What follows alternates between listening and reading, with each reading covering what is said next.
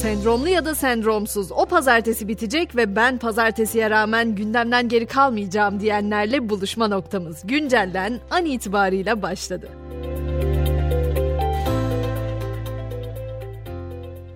Bugün gözümüz Ankara'daydı. Memur ve memur emeklilerinin önümüzdeki iki yıldaki mali ve sosyal haklarının belirleneceği toplu sözleşme görüşmelerinin ikincisi yapıldı. Kamu işveren heyeti 2024'te ilk 6 ay için %14, ikinci 6 ay için %9, 2025'te de ilk 6 ay için %6, ikinci 6 ay için ise %5 zam teklif etti. KESK hükümet kanadından gelen bu memur zammı teklifinin ardından 16 Ağustos'ta iş bırakacaklarını açıkladı.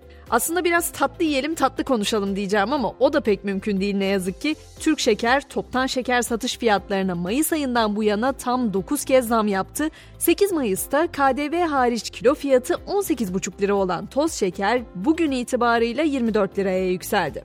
Ruhun gıdası da öyle çok ucuz değil. Türkiye'deki ilk konserini Bodrum'da verecek olan İngiliz şarkıcı ve söz yazarı Robbie Williams'ın konserinin biletleri 17.600 liradan satışa çıktı. Bitmeyen akaryakıt zamlarına da yenisi ekleniyor ve benzine zam geliyor. Bu gece yarısından itibaren geçerli olmak üzere benzinin litre fiyatına 1 lira 30 kuruşla 1 lira 55 kuruş arasında zam bekleniyor. Tabi her şey ateş pahası olunca mı bu yolu seçti bilinmez ama ünlü oyuncu Nejat İşler dün akşam Kadıköy'de oynanan Fenerbahçe maçını izlemek için sıra dışı bir yöntem tercih etti. İşlerin maça gidebilmek için Kalamış'tan otostop çektiği anlar sosyal medyada gündem oldu. Sosyal medyada gündem olan bir konu daha vardı ki adeta yürek sızlattı çünkü en temel ihtiyaçlardan olan barınma hakkından mahrum kalmak zorunda olanlar var. İzmir'de ev sahibinin yaklaşık 5 katına çıkardığı kirayı ödeyemeyen aile parkta yaşamaya başladı. Mahkeme kararıyla tahliye edilen iki çocuklu aile 10 gündür parkta yaşamını sürdürüyor.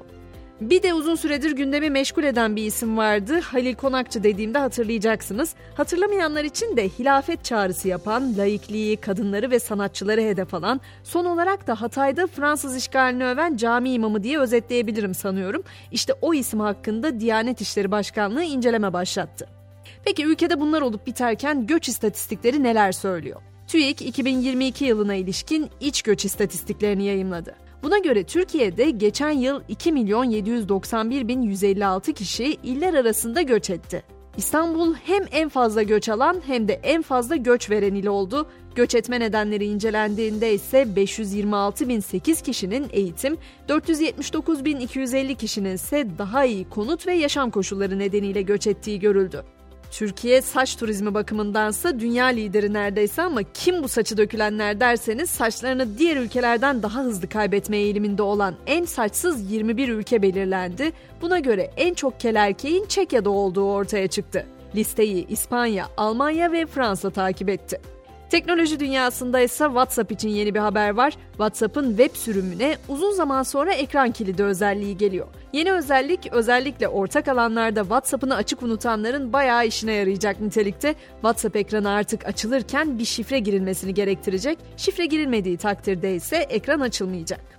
Bilim dünyasında da yeni gelişmeler yaşanıyor. Güney Kutbu'nda araştırma yapan deniz biyologları bazıları tüylü olmak üzere yaklaşık 20 santimetre uzunluğunda 20 adet kol sahibi bir deniz canlısı keşfetti. Antarktika yakınlarında keşfedilen uzaylı benzeri yaratığa Antarktika çilek tüyü yıldızı ismi verildi ve James Webb Uzay Teleskobu da Samanyolu'nun yakınındaki tuhaf görünümlü bir galaksiyi daha önce hiç görülmemiş ayrıntılarıyla gözler önüne serdi. Teleskobun bu yeni bulgusu evrenin çok erken dönemlerinde nasıl görünmüş olabileceğine ışık tutuyor.